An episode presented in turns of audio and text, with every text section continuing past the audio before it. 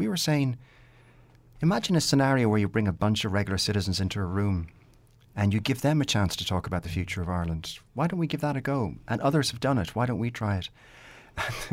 Their reaction was just something else. You know, we had senior journalists from all the media organs, I, I suspect now, many senior politicians saying you're daft. You know, you academics really don't have a clue. That's not how politics is run here. We have a citizens' assembly, it's our parliament. From the McCourtney Institute for Democracy on the campus of Penn State University and the studios of WPSU, I'm Michael Berkman. And I'm Chris Beem. And I'm Jenna Spinelli, and welcome to Democracy Works. Today yeah. we are talking all about deliberative democracy, and in particular, the Irish Citizens Assembly Project. Uh, with us today are David Farrell and Jane Suiter, two of the principal researchers on that project and winners of the McCourtney Institute's 2019 Brown Democracy Medal. They traveled all the way from Ireland here to central Pennsylvania to come and spend some time with us. Maybe we ought to explain for the listeners uh, quite what we mean by deliberative democracy. So, the easiest way to explain it is to put it in contrast to politics as we normally understand it, right? I mean, we normally understand. Um, democratic politics as being a, uh, a, a fight, uh, some kind of, of antagonistic um, struggle between two competing parties who are, both trying to win right? And they do that by mobilizing money and votes, basically. And so deliberative democracy uh, de- developed in reaction to that model. They didn't like it. And so they felt that people were being manipulated and used, but not engaged and not respected in the process. And so deliberative democracy sets up this model where you bring together everyone who's affected by the question, whether it be, you know, taxation or or public funds or hmm. crime in the streets or whatever. You bring in everybody who's affected that everyone gets a voice, everyone gets a say. We, it's collaborative, face to face, and they um, and we try to solve this this problem together. I, we thought that's why we elected representatives, so that we didn't all have to make ourselves knowledgeable about the minutia of all issues. Right, and that is why. And and, and framers put a lot of thought into they that. put and and so you do and they not, do have they do have representatives in Ireland too. Yes, they do. Um, we can talk about why Ireland came to this, but the, the the problem with deliberative democracy is exactly the one you just you just articulated, right? That um, it is impossible to get anything beyond a neighborhood well, together to well, talk about that, problems. That was not the case was, in Ireland. I mean, well, here they they cut right to the chase. Was they didn't start with low level or unimportant issues. They went and, right and for the that's, jugular. And that is but, exactly why they but, won the award. But that wasn't actually the problem I was pointing to. I mean, rather I was saying, what's wrong with relying on our representatives? Um, that people feel like they're shut out that they're not they're not part of that their issues aren't listened to, that their point of view isn't respected, that it becomes this um, food fight between people who have the ear or by interest groups who have the ear of politicians. So and, yeah, and so they don't feel like democracy is working for them. So rather than putting my, my faith in a representative who is not working for me or is corrupted by money or whatever, the, the idea here is I'm going to put my faith in other citizens to take care of this. Right, we're going to take care of it because we're ourselves. not all taking care of it. I mean, the point of deliberative democracy is actually similar to representative democracy in that we don't all get involved. It's a small subset. It's just that it's a small subset, not of elected people, but people who are chosen by poll. Well, yeah, no. I mean, it reminds it, me of William Buckley, who once said that uh, you know he would rather pick a pick pick a Congress from uh, the phone book randomly than uh, than through elections. Through elections yeah, or yeah, yeah, something like that. Well, and I don't think the two things are, are mutually exclusive. I mean, David and Jane, I think, would certainly argue that they, they shouldn't be. And I think, in fact, weren't, weren't politicians part of the, the yes, citizen commissions in Ireland? Mm-hmm. Yeah. There is a long history of deliberative democracy and the results of deliberative democracy being completely separate and utterly unimportant to the political process, right? It it was fine for neighborhoods deciding about, you know, what what to do about traffic patterns or what to do about um, kids in the park too late. But once you got to any kind of meaningful problem or any any kind of scale, it, it its importance evaporated, and that is not what happened here in Ireland. On the contrary, it um, it literally changed some of the most important. It, it resulted in some of the most important changes in Irish law in a generation. And it all started through this deliberative process. So it is an amazing story. It is almost unique in terms of the relevance of deliberative democracy, and and uh, um, they do a really good job of defending it. So, with all that said, let's bring in David Farrell and Jane Suiter.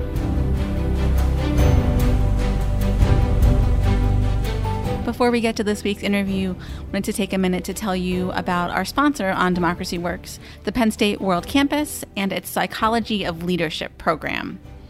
Sharing responsibility, empowering others, looking forward, motivating from the head as well as the heart, building trust through collaborative decision making. Is this the type of leader you want to be? Then apply for the master's program that will get you there the Master of Professional Studies in the Psychology of Leadership, offered entirely online by Penn State University's World Campus. Learn from talented faculty with top academic credentials and professional experience. Learn from other students from diverse backgrounds and industries. The Master of Professional Studies in the Psychology of Leadership at Penn State allows you to be the leader you've always wanted to be. Learn more about the Psychology of Leadership program at worldcampus.psu.edu slash leadership. Again, that's worldcampus.psu.edu slash leadership. And thank you to the World Campus for supporting Democracy Works.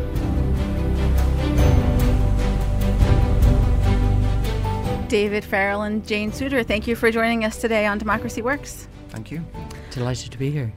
Uh, so the, the two of you are um, part of the team that brought citizen juries and deliberative democracy more broadly to Ireland. And we heard Michael and Chris in the introduction talk about what deliberative democracy is and, and why it's important. But I thought it would be good um, for you guys to kind of set the stage. What was the political climate like in Ireland uh, leading up to the, the start of the Citizens Assembly project? It was bad.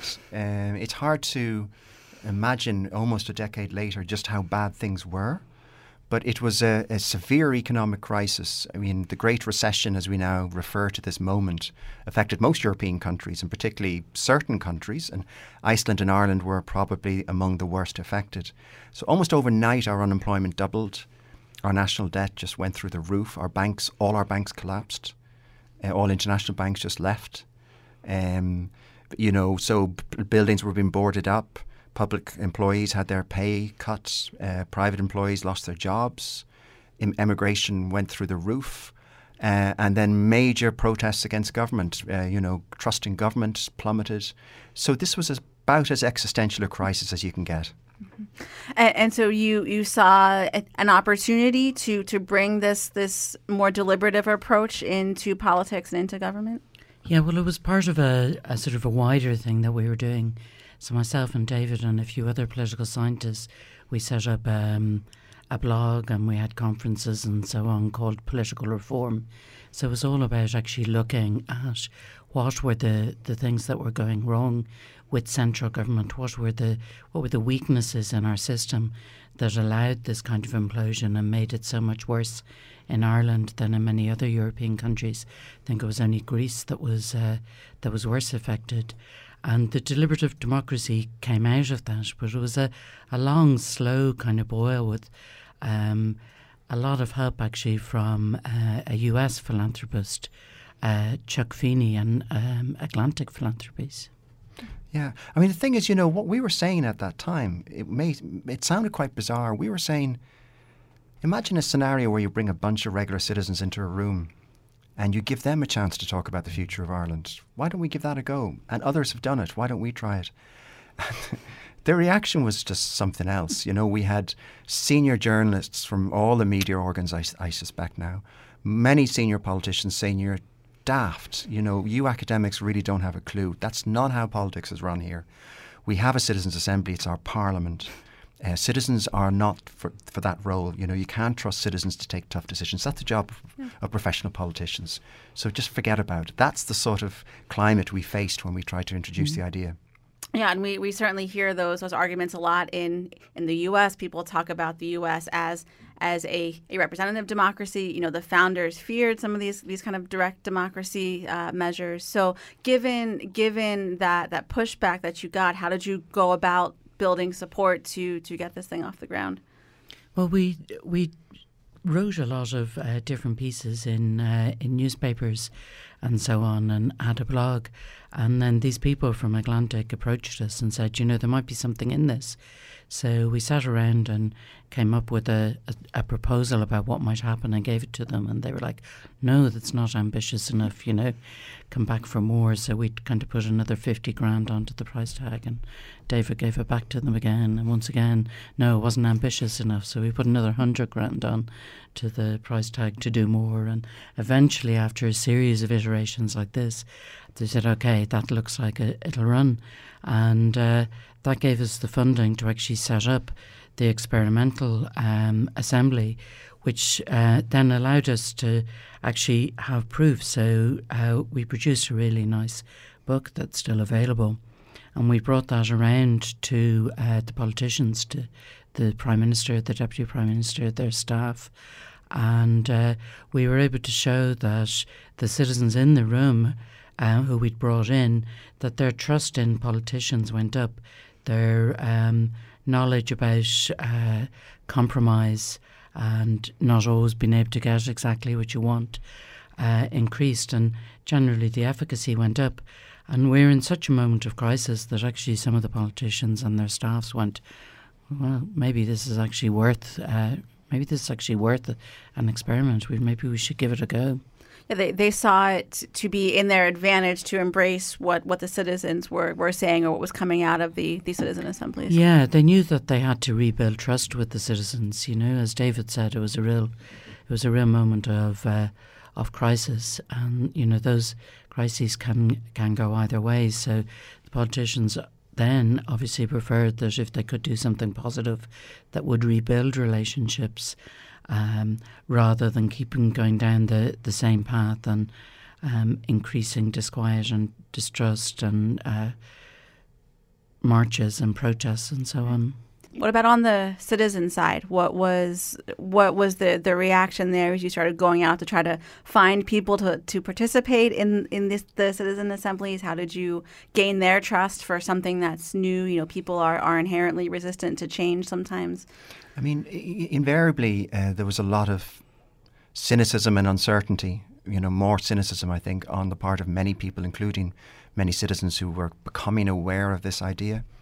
And so it's very hard to get it around, you know, the, the idea around, because effectively what you're saying is you should trust a regular citizen who's selected randomly, like jury duty. We've all been through the process of jury duty, I'm sure, where you get picked randomly.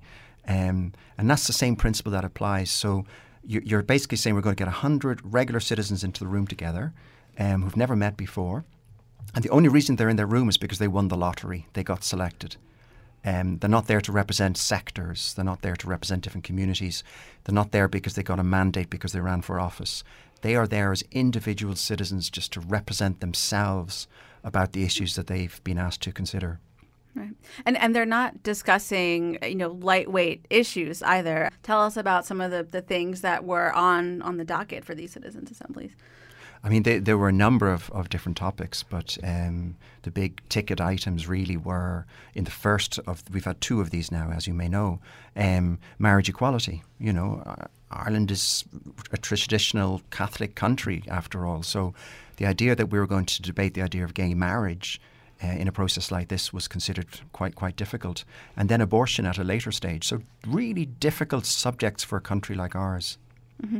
And, and, so it um, in in both cases, it seems like the the decisions that came out. Um, were kind of politically liberal, which, which you said maybe goes against what you might think of as kind of the, the country's heritage or background. So, was there there something about this this process that made people change their minds, or, or was it more just that there was just a, a part of the country or sentiment of the country that just hadn't had a chance to be communicated before? See, this is one of the extraordinary things about um, processes like this because a lot of the job of a process like this is to actually educate the politicians. So we now know, Jane and I and other colleagues have done the survey work on the Irish population, you know, other, other survey work that we've done.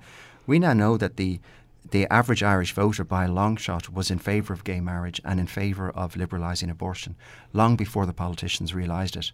And so, what really helped with these sort of processes is that the politicians could hear what regular citizens were saying to them about what they wanted for Ireland. And so, it, it helped to bring the politicians down that difficult path.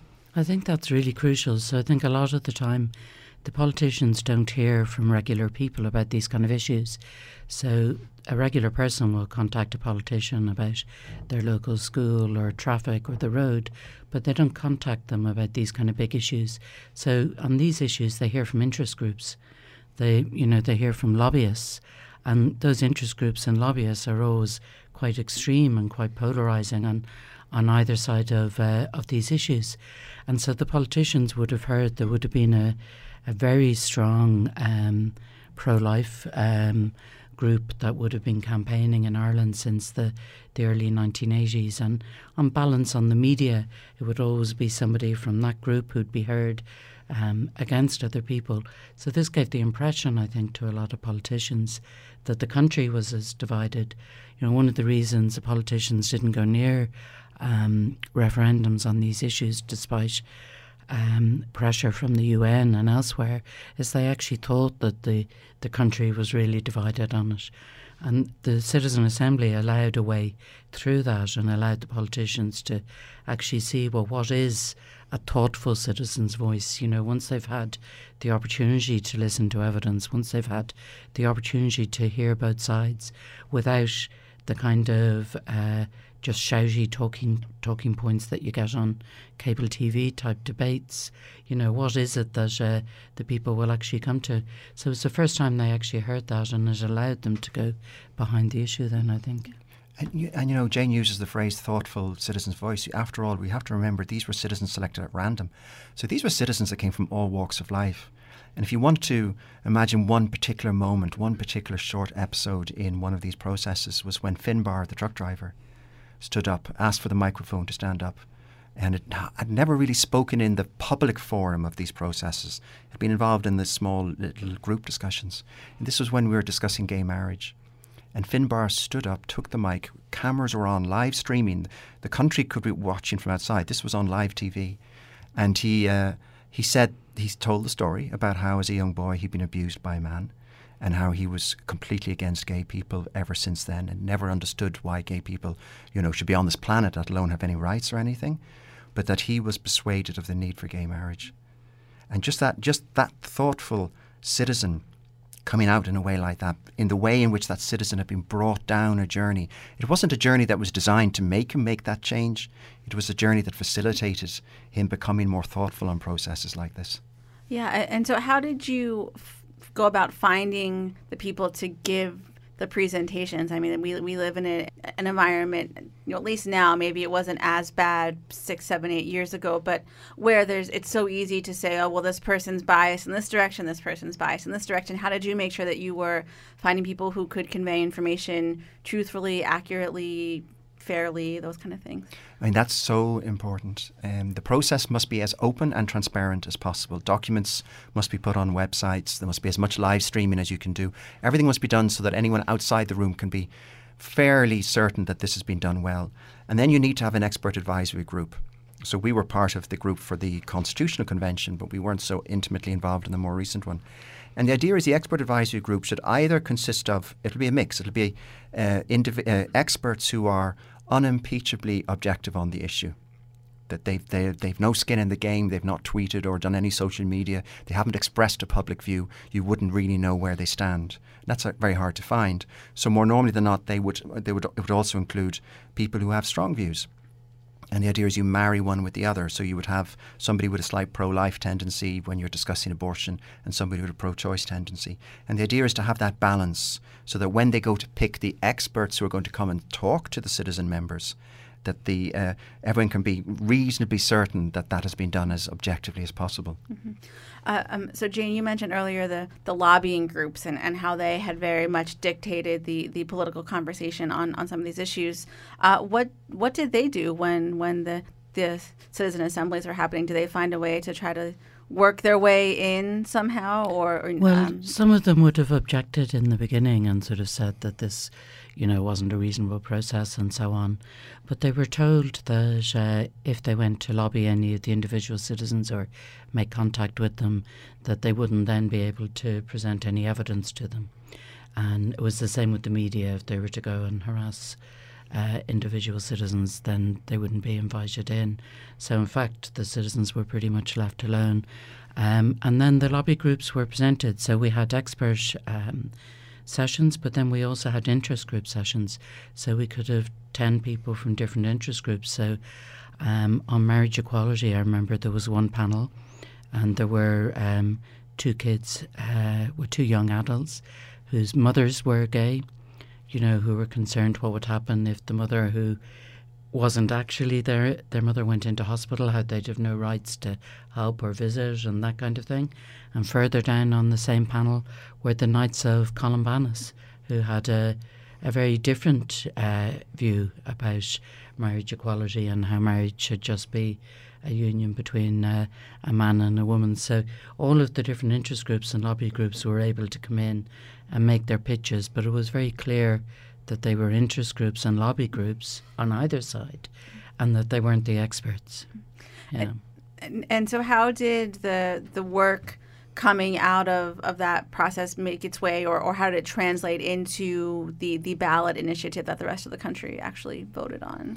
So it would be wrong for us to suggest it was done beautifully and perfectly. And there are a lot of problems with the Irish processes. They're not perfect, but they're they're well on the way to being better than the way things used to be. So it varied with the topic, but the best example really was on the abortion topic. You know, the Citizens Assembly spent five months. So it was five long weekends across a five month period discussing, debating, deliberating, hearing from experts. And then a very detailed report was produced. Took a few months to complete that which was signed off by all the members, and that was sent to the Parliament, which is what had been agreed would happen. And then the uh, Parliament set up a special committee with representatives of all the parties on it, and they spent uh, nine months debating in detail the report of the Citizens' Assembly. They didn't ignore it, they didn't sideline it, they didn't agree with everything, they agreed with a lot of it, um, but they brought in experts, sometimes the same experts, and they discussed this for a long period in, for nine months. And they recommended, look, we're going to have to have a ballot, we're going to have to have a referendum on this. And the government, under our system, the government effectively has to call that. The government said, okay, we'll do it, and they went ahead. So five weekends, that is a big time commitment for, for people to to give up? Were they compensated, or, or what was the, the kind of carrot and the stick for, for them to, to participate? Well, the the first, uh, they weren't compensated um, at all. Um, so it was just would you would you like to do it? And obviously then that makes it more difficult for you know people who have childcare issues or so the second time around the you know there was childcare paid for and obviously travel was paid for their hotel room and all their meals, but there wasn't actually um, an ex gratia payment.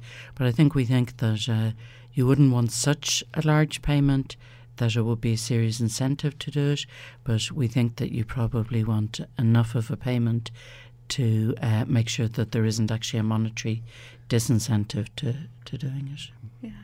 So the how did how was the um, citizens assembly uh, report those kind of findings? How was that actually translated? Did people going to the polls to get to see any of that, or or um, how was that how was that communicated out to the general public?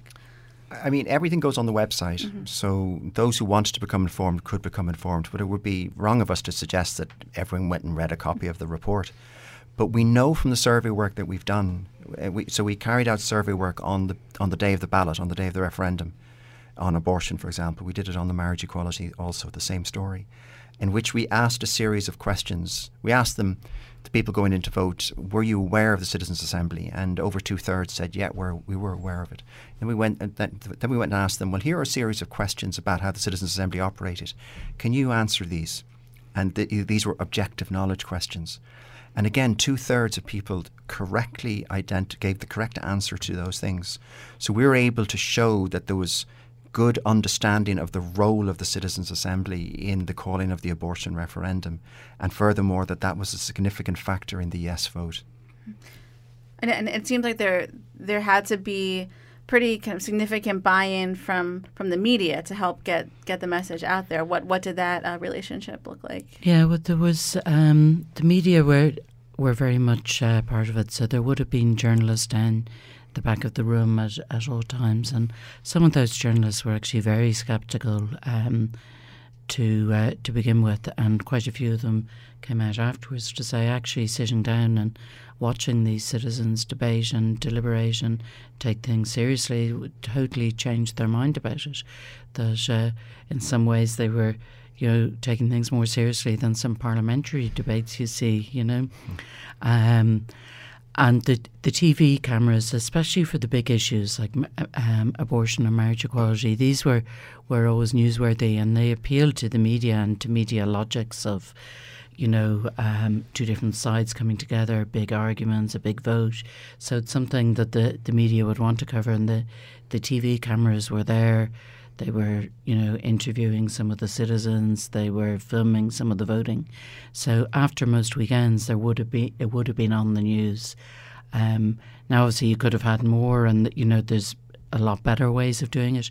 But there was certainly there's no way we'd have had. It was seventy percent of people who'd heard at the Citizen Assembly after the abortion vote, and we would not have had anywhere near seventy percent if the media had chosen to ignore it.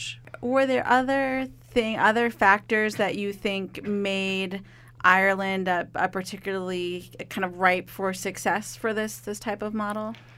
I mean, when we get asked that, it's there's a number of things that we think come together. Of course, the small size helps, but it doesn't mm. have to be a factor. And you know, there are very inventive ideas being brought up, not least by colleagues that work in this very institution, people like John Gastil, for example. Very interesting ideas about how you could translate this onto a bigger stage. But nevertheless, size is certainly was helpful in our case. Deep crisis, you really need a good crisis you know so we can only hope you know that that you have something like that that just gives that seed bed for something like this to be tried. You need a receptive ear. So there was a degree of courage on the part of the leadership of the government in 2011 to go down this road. They had no idea where this was going to go but they they took a punt with us. And and then you know to be frank you also need a lot of hard graft you need a group. We were doing what we could do in Ireland you would need something of that kind in a country like this of a bunch of people who were prepared to give up the time and put a lot of energy into trying to promote this idea. Yeah. Uh, so so have there there been um, additional citizens assemblies since the two on on abortion and marriage equality? Well, there's one starting on um, gender equality in a couple of months' time, so later in the fall, and then there's a smaller, more local one coming next year about directly elected mayors. So to have um, kind of US style city mayor in uh, in Dublin. So those are two that are in the pipeline at the at the moment. And um, I, I read in your, your book, which we'll, we'll link to in, in the, the show notes, that there was actually a, some form of this process prior to Brexit. Is that right? Or, or somewhere in, in the the Brexit process? Well, there's a lot of efforts being made right across the world now to use this sort of method. I mean, we certainly, you know, we weren't the first to do it, but we were lucky in getting as far as we could in our country. Um, and so there are colleagues in Britain who tried the same thing we did with our We the Citizens project in 2011. They tried to promote an idea for a Brexit Citizens Assembly. Um, they didn't get much traction, but that's as we speak is an ongoing. So there are various groups right now in the UK. Right now, right across the UK, there are ten citizens' assemblies most of those are at local, you know, municipal level. But there's uh, Scotland's about to start one. Wales just recently had one, and there's talk. There's also going to be one set up by committees in the House of Commons on the question of climate change. Yeah. So it's definitely coming uh, right across the world. Yeah, and, and, of course we also saw the, the grand debate in France uh, that that happened earlier this year. Now that strikes to me as, as, as a little bit different, more of like a, a top down. You know, President Macron, as I understand it, said, "Okay, we're we're going to do this." Do you think that it has to be more of like a, a bottom up movement to, to really be successful? It's, it's a hard one, isn't it? Because um, if it's if it's too bottom up, then the politicians won't engage. If it's too top down, then it's seen as a farce, as, as a cynical exercise. So you need to get the balance right. And, and, and in a sense, we, we got it right in the Irish case that the government set it up. It was run by civil servants. You know, ideally that's not the way you should do it, but that's the way they did it. Um, and then the government set the agenda, and the government said what they were going to do with the end of the agenda. So that's the area where perhaps you need a bit of focus. You know, the government might want to set the themes, but maybe the uh, Citizens Assembly should be given a bit more say over how to define its own agenda. Mm-hmm. And, and are there other places in, in the world where you see that, that might be next to kind of bring this this model online? Well, there's all sorts of different ones. So the new um, the new French one following on from Le Grand Débat, that was again in response to crisis and the Gilets jaunes on the on the streets of Paris. But now Macron is, is running one on climate change. Um, in the city of Madrid, there's um, a kind of a permanent standing um, citizen assembly about different issues, and then there's one in Belgium that David's been very involved with, which is a citizen assembly and um, a permanent one in the the German speaking houses of. Uh, Parliament there, but you know there's small local ones in other parts of the world, in Asia as well, and even some in, in South America. So it's something that's kind of growing and developing and morphing um, as we speak. Yeah, and we've seen touches of it here in, in the U.S. as well. I know we had the, the, the Citizens Initiative in Oregon. Participatory budgeting is big in, in New York and mm-hmm. some other places. And, you know, kind of seeds are, are, are being planted. So, what, uh, for anybody listening out there that might want to kind of try to get this off the ground, whether they live here in the, in the U.S. or somewhere else, what are, are some steps that they, they could take? Who should they be talking to? What should they be thinking about? I, I, mean, they should get our book. we'll start with that. Okay. no, th- there's there's quite a quite an active network. I'm, I'm trying to remember as I speak. There's a very good democracy R and D. Democracy R and D. There's a really good website, Democracy R and D, and that they plot all of these developments all around the world, including across the United States. And that probably is the most active network that people could start with. Well, uh, we will leave it there. David and Jane, thank you so much for joining us. Thank you. Thank you.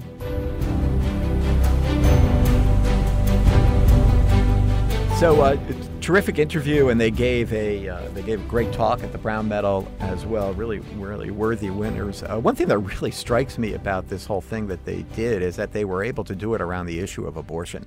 It is. It is. I mean, they just went right for one of the most heated, and you know, in a Catholic country like Ireland, especially so, right? Well, it's also that in the United States, you know, we usually think of of uh, abortion as a valence issue, which mm-hmm. means that we think of it an issue that has huge value uh, implications for people on both sides. People are very passionate about it. People also tend to know how they feel. So the idea that there's a lot of room to deliberate around abortion uh, really, really struck me.